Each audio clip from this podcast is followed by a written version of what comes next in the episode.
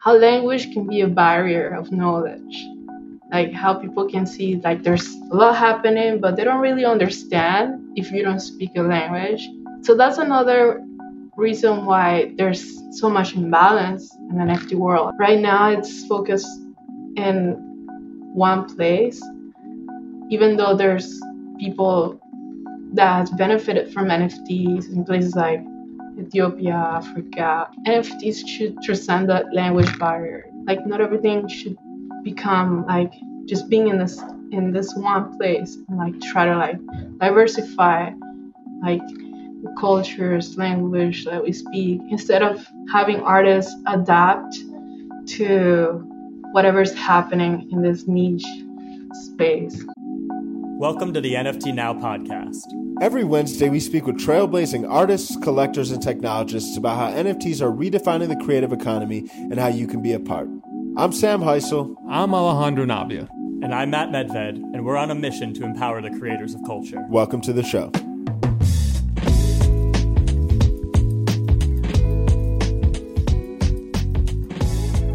Matt, what's happening, man? How you doing? Sam, doing great. Doing great. How about yourself? Good, man. Good. You got to warm up that voice, bro. Cracking it. We got a full podcast ahead of ourselves. Oh, sounded a little raspy, but I'm going to get through it. Ray me. No, who we got lined up today? Really excited about our guest today, Sam. We have IX Shells, a Panamanian generative artist and creative coder who has become the highest selling female NFT artist. Many may know her for her $2 million sale for her piece Dreaming at Dusk, the Tor Project. She has an incredible story on how NFTs have changed her life and the lives of her family. I think on my side, it was amazing to speak with her. I think her talking about how NFTs are growing in Latin American countries like Panama is really special. I know there's like tend to get lots of first mover advantage in lots of the kind of major metro areas within the US. So for her to be really at the forefront and inspire others around her is really fascinating. And even too, just the life-changing story that NFTs have had within her life. She's been able to buy her family a home, help her brother leave a job he hated in order to pursue other things. So I think this really just shows the power of NFTs as technology to truly change people's lives. So visionary artist, really enjoyed speaking with her. For everybody that's listening, if you haven't already, do want to encourage you to go check out some of the mini documentaries and videos we're sharing on our YouTube channel, deconstructing how different artists are thriving and pushing forward in this space. So that's youtube.com/NFT now. But without any further ado, very special episode with IX Shells. It's such a pleasure to have you on the NFT Now podcast. How are you doing? I'm good. I'm happy because I'm finally able to travel to the US and see you all in person. Lots going on, so I'm just taking in the emotions and trying to focus on what's coming. I love that. Well, how about you? Oh, it's been we're great. You know, everything NFT 100 in the rear view. Congratulations on being on the list as well as one of our creators. For those who are listening, why don't we just start with a little bit about your backstory? Tell us a little bit about how you got into generative art and how you made the jump from NFT into NFTs. Generative art. I think generative art got into me, to be honest. I moved to Toronto, Canada, about 6 years ago. And I was working different jobs while studying architectural technology. I really love architecture and everything that has to do with structures, buildings mixed with nature. So I was pursuing that career, but at the time it was too expensive for me to pay for school and pay for rent and everything. So I decided to stop for a bit until I found this computer science course, and I've always been into computers as a tech support since I got out of high school, and even before that with my dad, just having all this engineer duties. He was a telecommunications engineer, so he had all this artifacts in his garage, in his workshop. So I used to play with computers since very little. And then when I saw there was an opportunity to study computer science in a good school, I just got fluent to research and learning bits of everything. And I remember one of the first things I learned was how to make pixels into cryptographic key, into creating art that could contain a message. And I just fell in love with that idea. And ever since then, I've been diving into making art out of data. It was an escape for me. It was a way for me to be close to something that I care about while I was away, all by myself in a big city, trying to make it. So it became more than a hobby. It became part of who I am. I think one of the main things I like to do with this technology is that I can preserve my memories, my photos, my everything that I've been archiving for the past few years in the form of art and data. So I look up to that every day. That's absolutely amazing. And I mean, it's been great to see a lot of your journey within the NFT world and some of the success you've been able to have. Can you talk a little bit about like how NFTs have changed your life? NFTs. I think I read the other day that at some point we're going to be calling NFTs a file, or the technology that we're using as a medium. And it is true. It's something that got me curious again. And because I was really into this routine of creating art. I'm not doing that much research anymore. So when I saw projects like Art Blocks and different projects that came out during the first wave of 2020, 21, I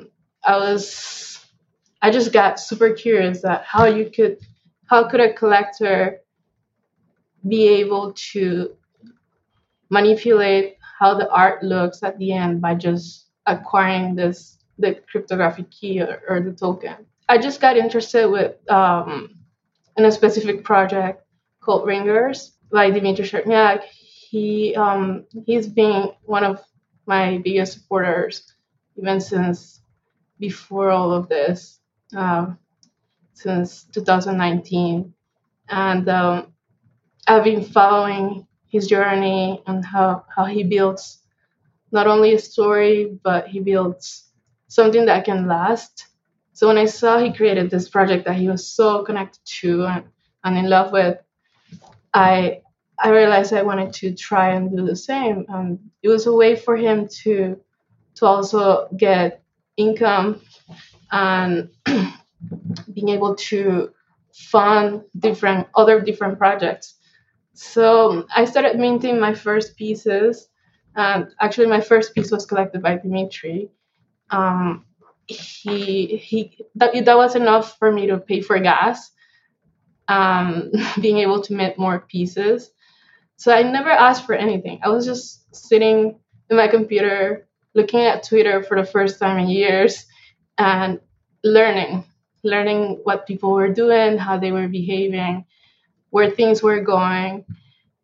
And it became just part of another data research. While at the same time, with data, you can create so many beautiful pieces and art. So that's what got me into NFTs, along with many other different events. Sure. And I know that it's been really transformative for you in your life and also for your family. I know that NFTs have been able to give you the means to uplift your family. Can you talk a little bit about that? I became the pillar of my family by being able to do basic things like buying groceries and buying a house for my mom, my brother, tell my brother to stop working in that job that was making him really miserable and bitter. So I told him that I could take care of them like they were taking care of me when I came back to Panama in 2019. When I came back to Panama, I didn't have much saved up because everything I would make in Toronto was for school or for rent or sending back to my mom. So when I came back, just right before the pandemic, like 3 months before, I was depressed. I was in my room for months and at a time, and just sitting on my computer and back to bed, not really expecting to find a job right away. So my family really supported me for the past 2 years. My mom works in the main hospital in Panama. When the pandemic started, I was just so worried that she had to wake up super early. Sometimes the cars wouldn't take her to her job. We didn't have a car. You know, people will say no to people that were dressing like nurses or, you know, that were going to the hospital because they were scared. And I remember being really, really scared. And at the same time, NFTs were starting to like rise, and I wasn't really paying attention to those opportunities back then. A friend told me about SuperRare and about Ethereum, and I didn't really pay attention because I was just trying to make a living for my family while at home, while depressed. But during those days, I saw opportunities to uplift others by creating events.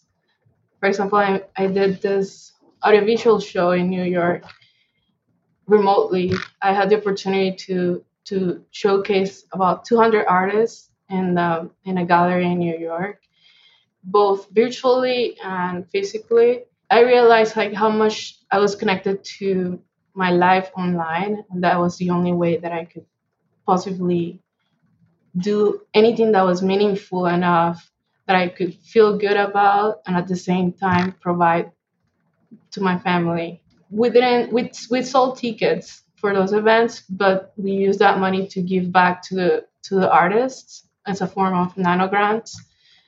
And we even won a Tally Award.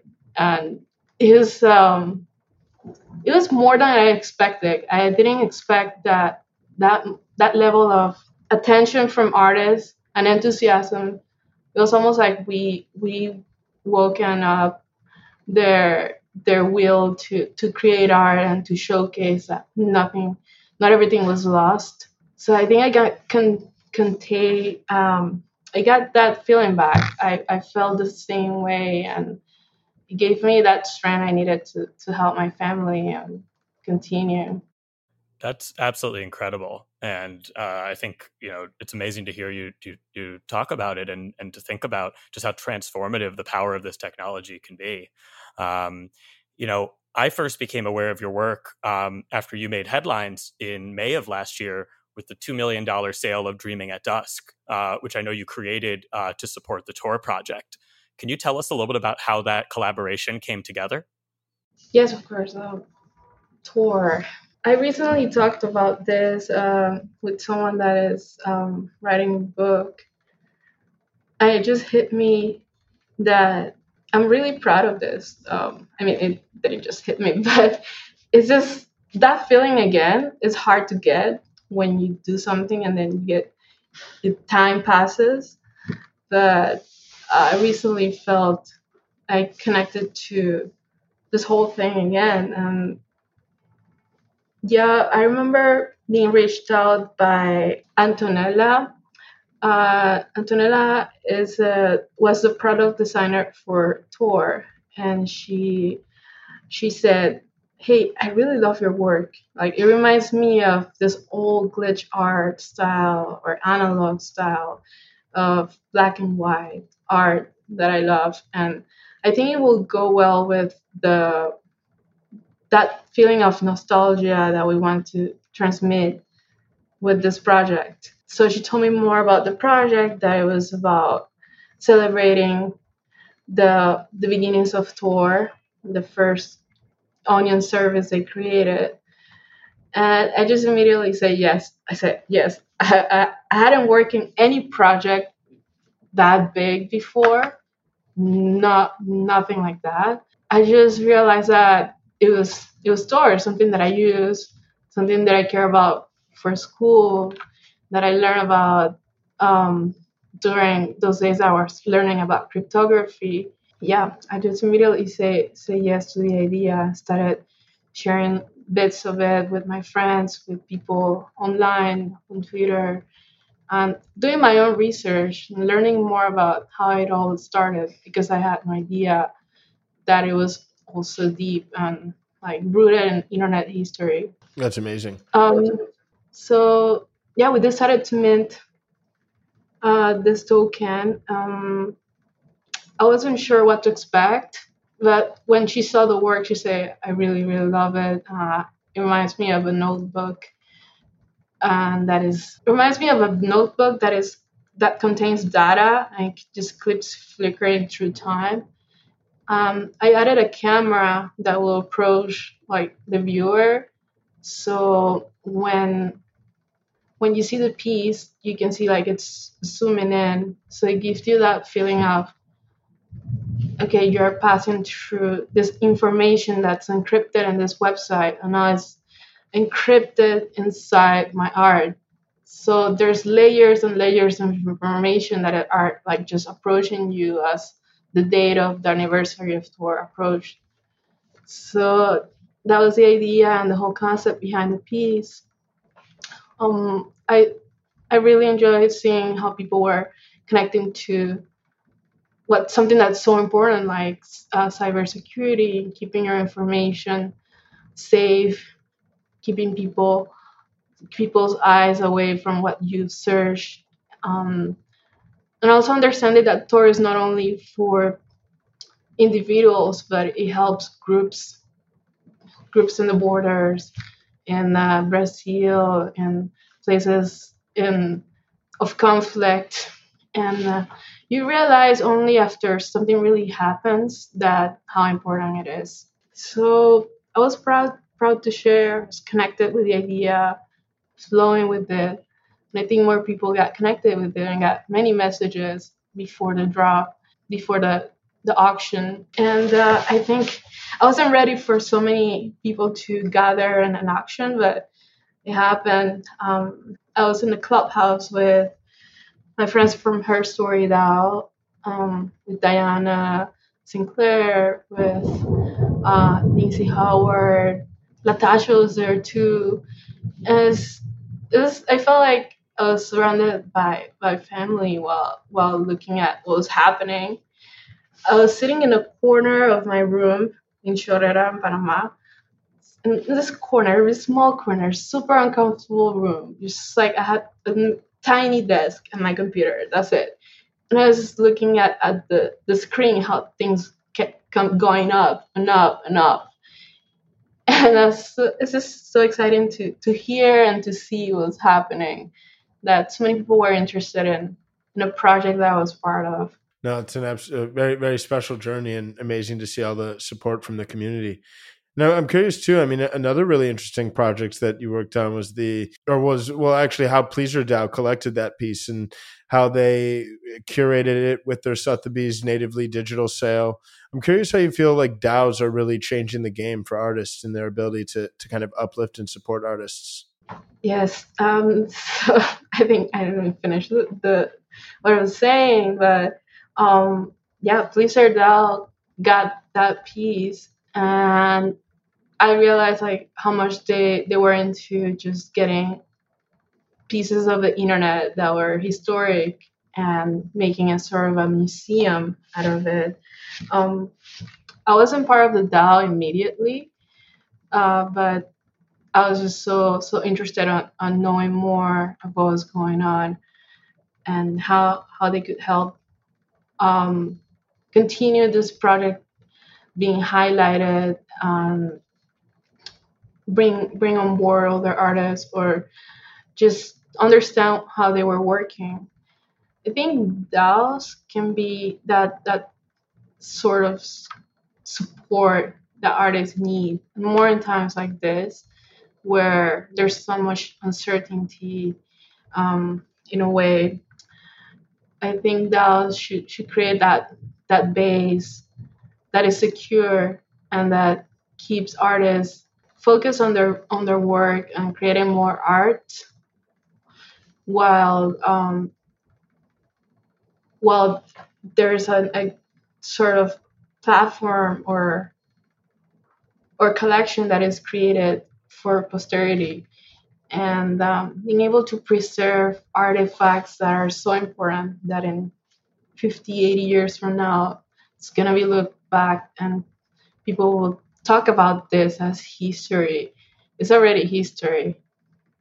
That's something I care a lot about, just archiving important things. So if there's a function of DAOs that I'm interested about, is how to collectively preserve these moments in time and history, and keep supporting like the people that are trailblazing through the times.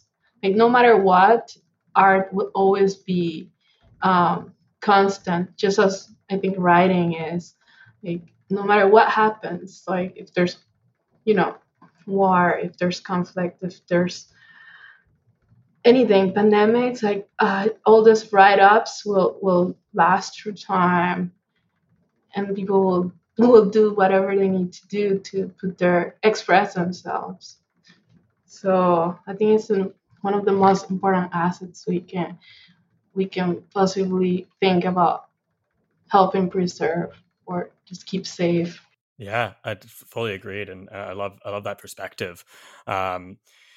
It's really incredible when you zoom out and think about it, like you're now the highest selling female NFT artist, which is an incredible achievement. But there's still a major disparity in sales between male and female artists in the space. So I'm curious to hear your thoughts on how can we close that gap and create more equity in the NFT space? Oh, I think I've been the highest for way too long.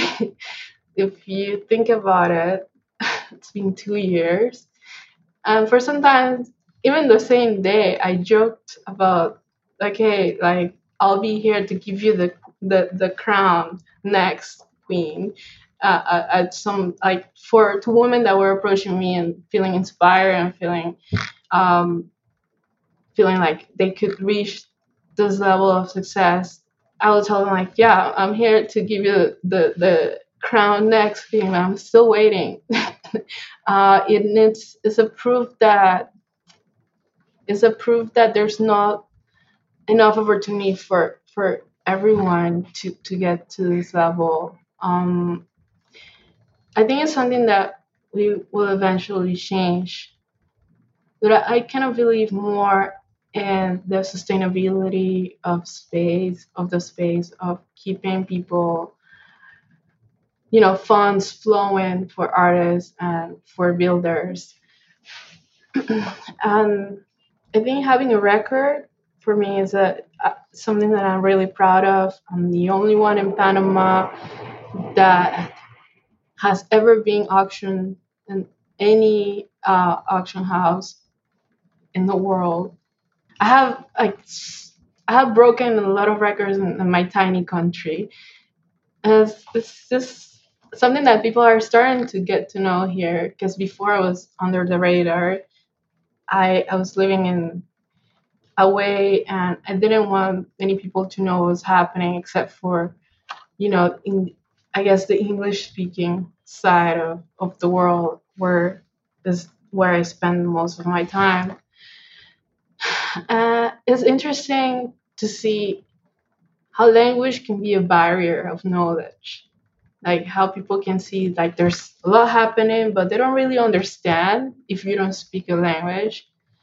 So that's another reason why there's so much imbalance in the NFT world. I feel like it's all like, right now it's focused in one place, even though there's people that has benefited from NFTs in places like Ethiopia, Africa, different countries in Africa, but it's not enough. So I think NFTs should transcend that language barrier. It should, like, not everything should become like just being in this one place, and like try to like diversify cultures, language that we speak, instead of having artists adapt to whatever's happening in this niche space. There's groups that have been formed, for example, Unicorn DAO, and many initiatives by artists like People Pleaser, which I'm really close to. We talk all the time, and she's just full of ideas.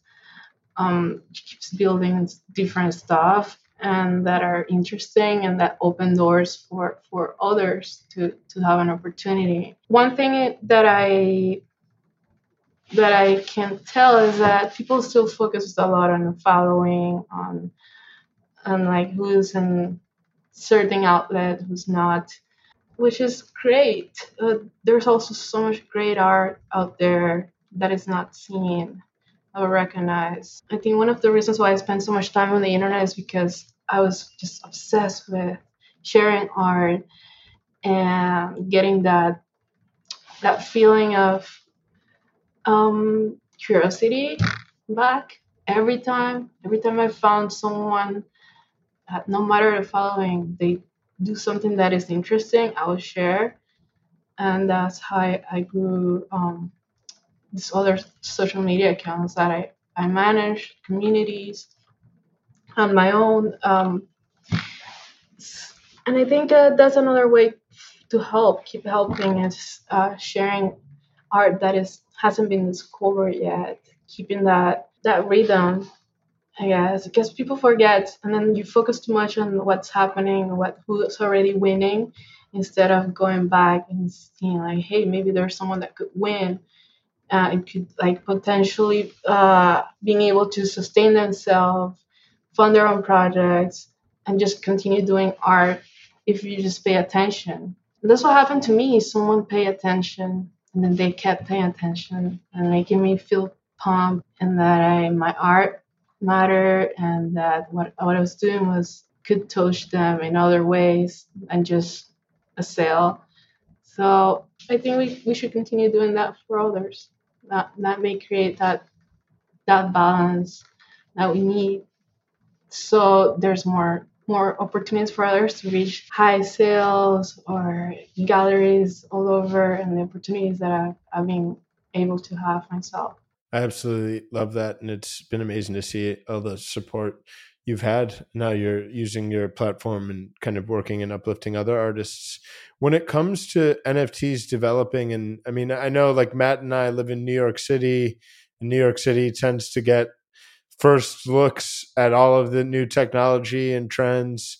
Similarly, you got like Silicon Valley or Los Angeles. But when it comes to, it tends to take longer for different technologies that are popular here to get popular elsewhere.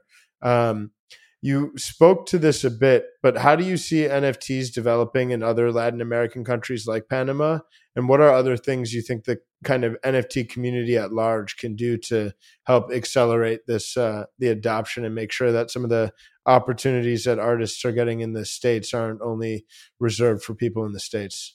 Love that question, because I've been preaching about how Panama, it's so it's a place to develop. Like there's so much happening here. The crypto laws were recently approved by the president.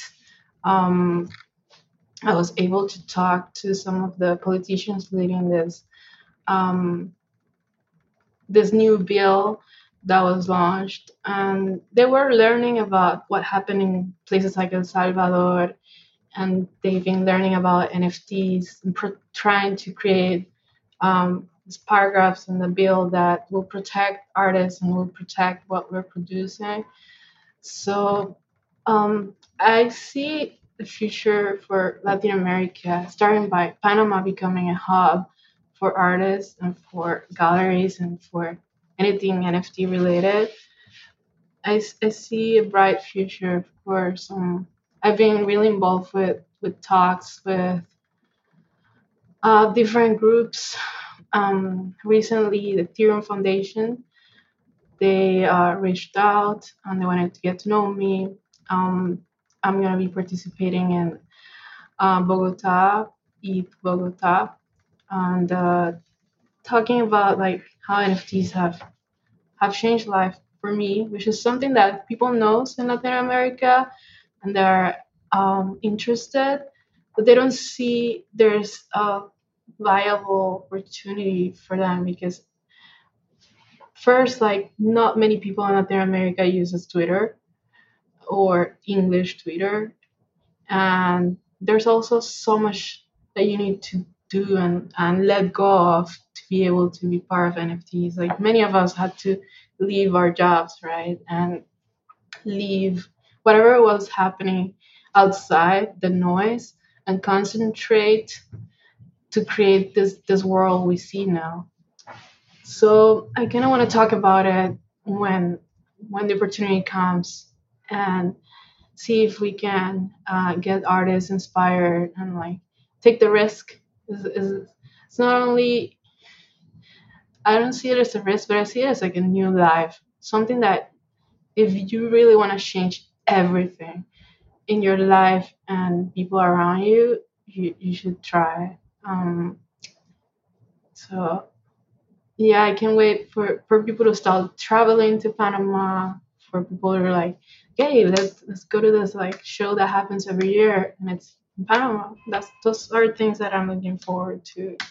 I think here's beautiful. There's beautiful people, like warmth, and I'm not only trying to promote like tourism in the country, but like there's people here that deserve the opportunity. Poverty is high. We're tiny. We're only 3.5 million people. We could easily be giving everyone a good place to live, but it's not happening because everything's centralized. Proof of that is that the city of Panama looks a lot like Miami. Everything is just here, and the rest of the country is abandoned, basically. And I think NFTs could totally change that reality and try to give, autonomy to other provinces, to groups that are potentially in danger for climate change. For example, there's a set of islands called Gunayala, which are our native people. And these islands are disappearing slowly due to erosion, and the ocean is rising. And when the people from Ethereum Foundation and the film they're doing decided to come to film about my life and my work, I saw this as an opportunity to show what's happening around here, what people from other countries, developed countries, can see that can be fixable. And if we do it on time, we can save not only the economy of these groups, but their lives, their livelihoods. So yeah, those are like one of the many, many thoughts that I have surrounding that the future of NFTs in Latin America, Panama especially. Yeah. That's amazing. Thank you for sharing that perspective. It's super valuable to learn, and very, very excited to learn more and see more development in the region at large when it comes to Web3, NFTs, and beyond. And you're obviously an important figure in the development of that. So I'd love to also chat a bit about Creative Code Art. I know that's an organization you co-founded. The idea of like code as an art form, and just like what excites you the most about the future of generative art. Creative Code Art is a platform that was created by me and a friend who lives in a country that is very restrictive. They don't really like to give much information, like pretty much anonymous. It's a proof that how the internet can change someone's life, even when you live far away in a place where they don't like to express. And it became more than just pastime. When I started learning about code art myself, it was around the same time, and it just inspired us, inspired me to help learn how to read more behind the code, like not just seeing the output, but the person that was behind it. That there's while they were sharing their stories, or just by following their journey. And I've seen so many people just grow so much, not only in social media, but just in their lives. Like they got, a new plotter, or they're no longer working with just single output, but with machine learning and dancing and combining different techniques. So that all fed my imagination way more. And also, I think it's grown so much from the time where I started sharing to now.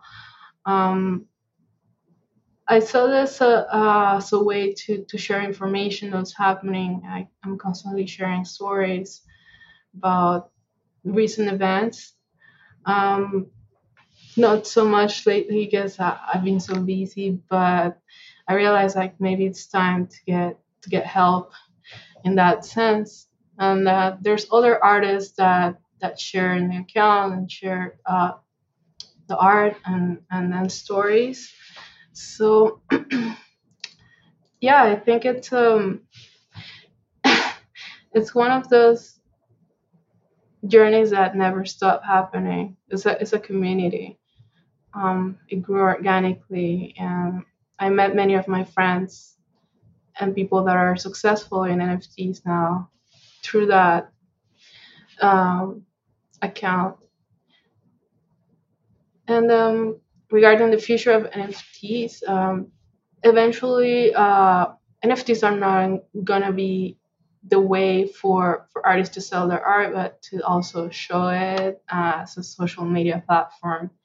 I think there's going to be a way for us to create our own websites where people will go in and feel like they don't want to stop going. Because obviously UX design and the way you build things makes you want to keep going back, reading and watching whatever is happening. And if we're able to learn how to do that ourselves, how to create an experience that gives people that sense of connection with what you're doing, depending on a centralized platform, I think that could be a future that I look up to with this technology. There's so many more uses. I'm just starting to learn about, how to use all this data that I've been collecting to help shift the dynamics of the art, making it a deterministic piece or something that can be interactive and on real time. And it's so, so interesting. I use a software called Touch Designer. And for now, there's no bridge between Touch Designer and web. And programs like Processing or other programs that lets you create interactive works online or on websites. But apparently there's some tricks. It's just a really hectic, really long script to write. But that's like, imagine like all of those communities that uses Touch Designer or other type of programs that can't really be used on the web browser, being able to use NFTs. That's a whole other community that could chime in and add to what's happening to the market, to not only that, but the types of arts that you make with those softwares are so different.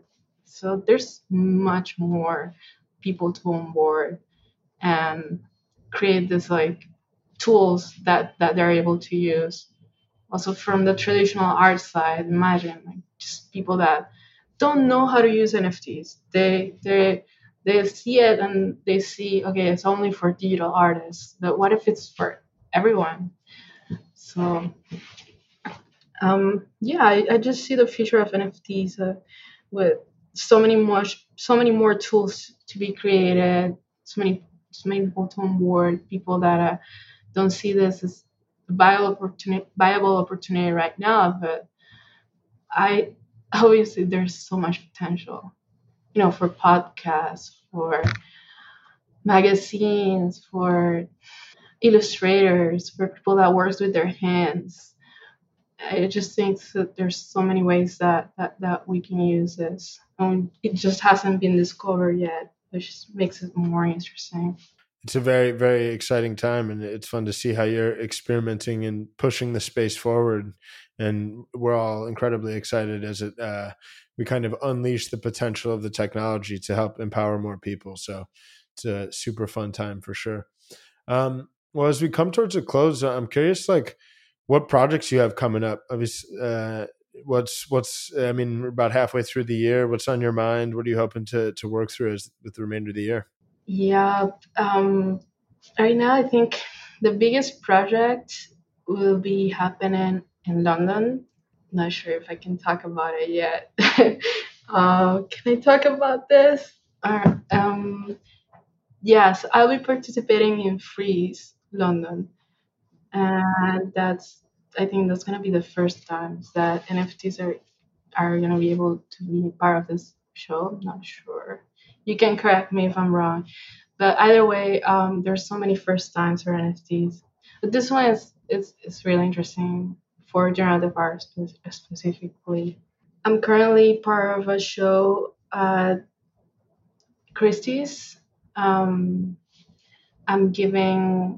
gave away one of my pieces. It's called Thalamic Pulse, and it's in favor or benefiting MAPS, which is a multidisciplinary psychedelic research association. And it's just another time in history. I feel super proud of supporting an organization that helps change and shape lives, including my own life. I learned about this when I was in Toronto. I was part of a guided psychedelic therapy, but I did my own research, and I did try psychedelics during those days, not only inspired by the research that was happening, but with about the potential and how I could really change me. I did it with a group of friends, and we just started doing art, playing music, painting, crying, talking about things that are really hurtful, and also things that makes us really happy. I think it was the first time I talked about my father when my father passed away when I was 14, and I hadn't been able to speak about it for years. I even stopped talking during the last few years of high school. I became muted. I was just going to school, sitting at my desk, and going back home without saying a word for 2-3 years. And I remember all those things when I tried psychedelics for the first time, when I tried shrooms specifically and MDMA. I think it's when all of this, my art and everything started, to be honest, because I started looking at the world in a different way. Patterns that I see in nature and architecture were more peaceful for me, more interesting. I just couldn't focus on anything else. It gave me joy to find that, to see that there was something else, something special that I could be part of. And it was just with myself. I didn't depend on anyone to being able to see the things. And it's been living with me all along. So I just want more people to learn about this, about how you can you can really help yourself. And this is something you can do with meditation, with paying attention to something that is mindful. But obviously, not everyone can focus that much. So sometimes you need a help.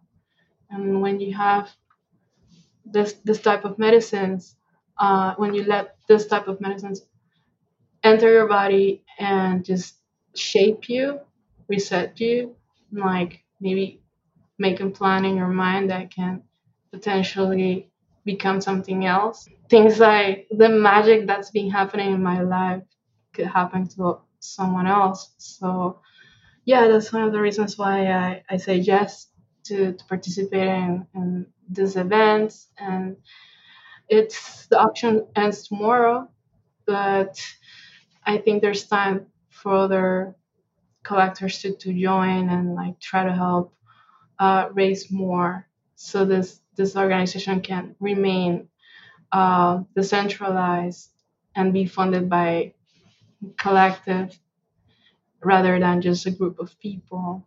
So yeah, really happy to share this results with you all. And also I'll be participating in other shows in Europe in July, the first week of July.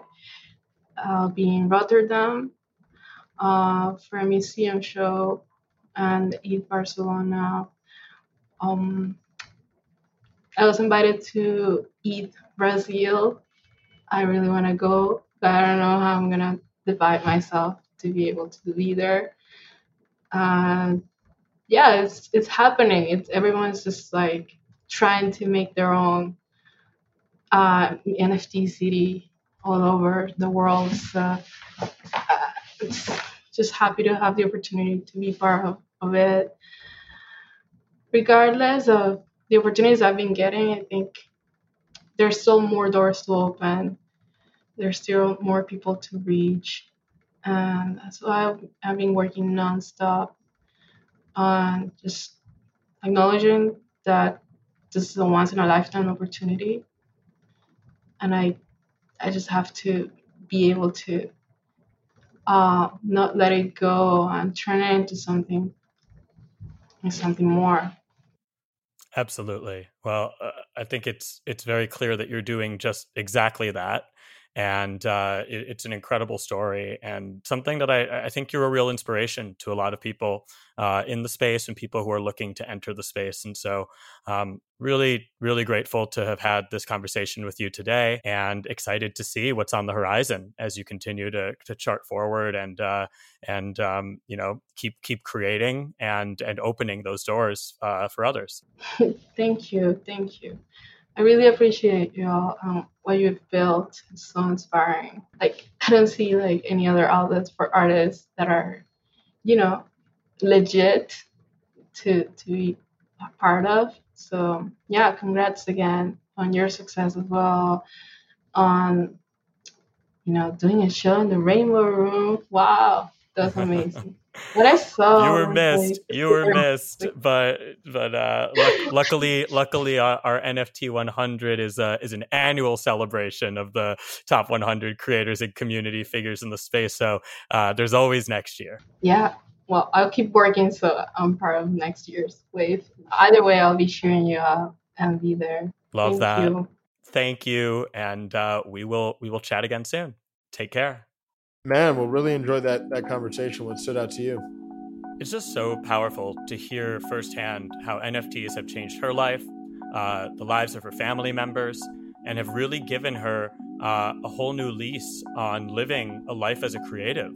You know, it's a very powerful. We often say NFTs are changing lives every day, but this is one of the most powerful stories that I've heard of it.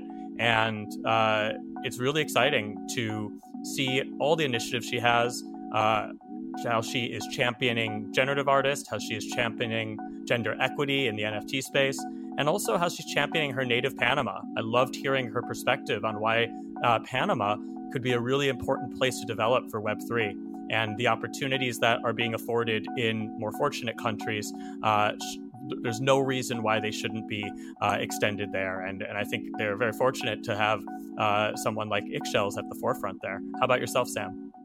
Yeah, no, amazing to see how she's continuing to experiment and really try and just naturally becoming just such a positive inspiration to a lot of the people around her, and using a lot of her success to give back to the people around her. I think that to me is literally one of the most beautiful things that I see happening in this space.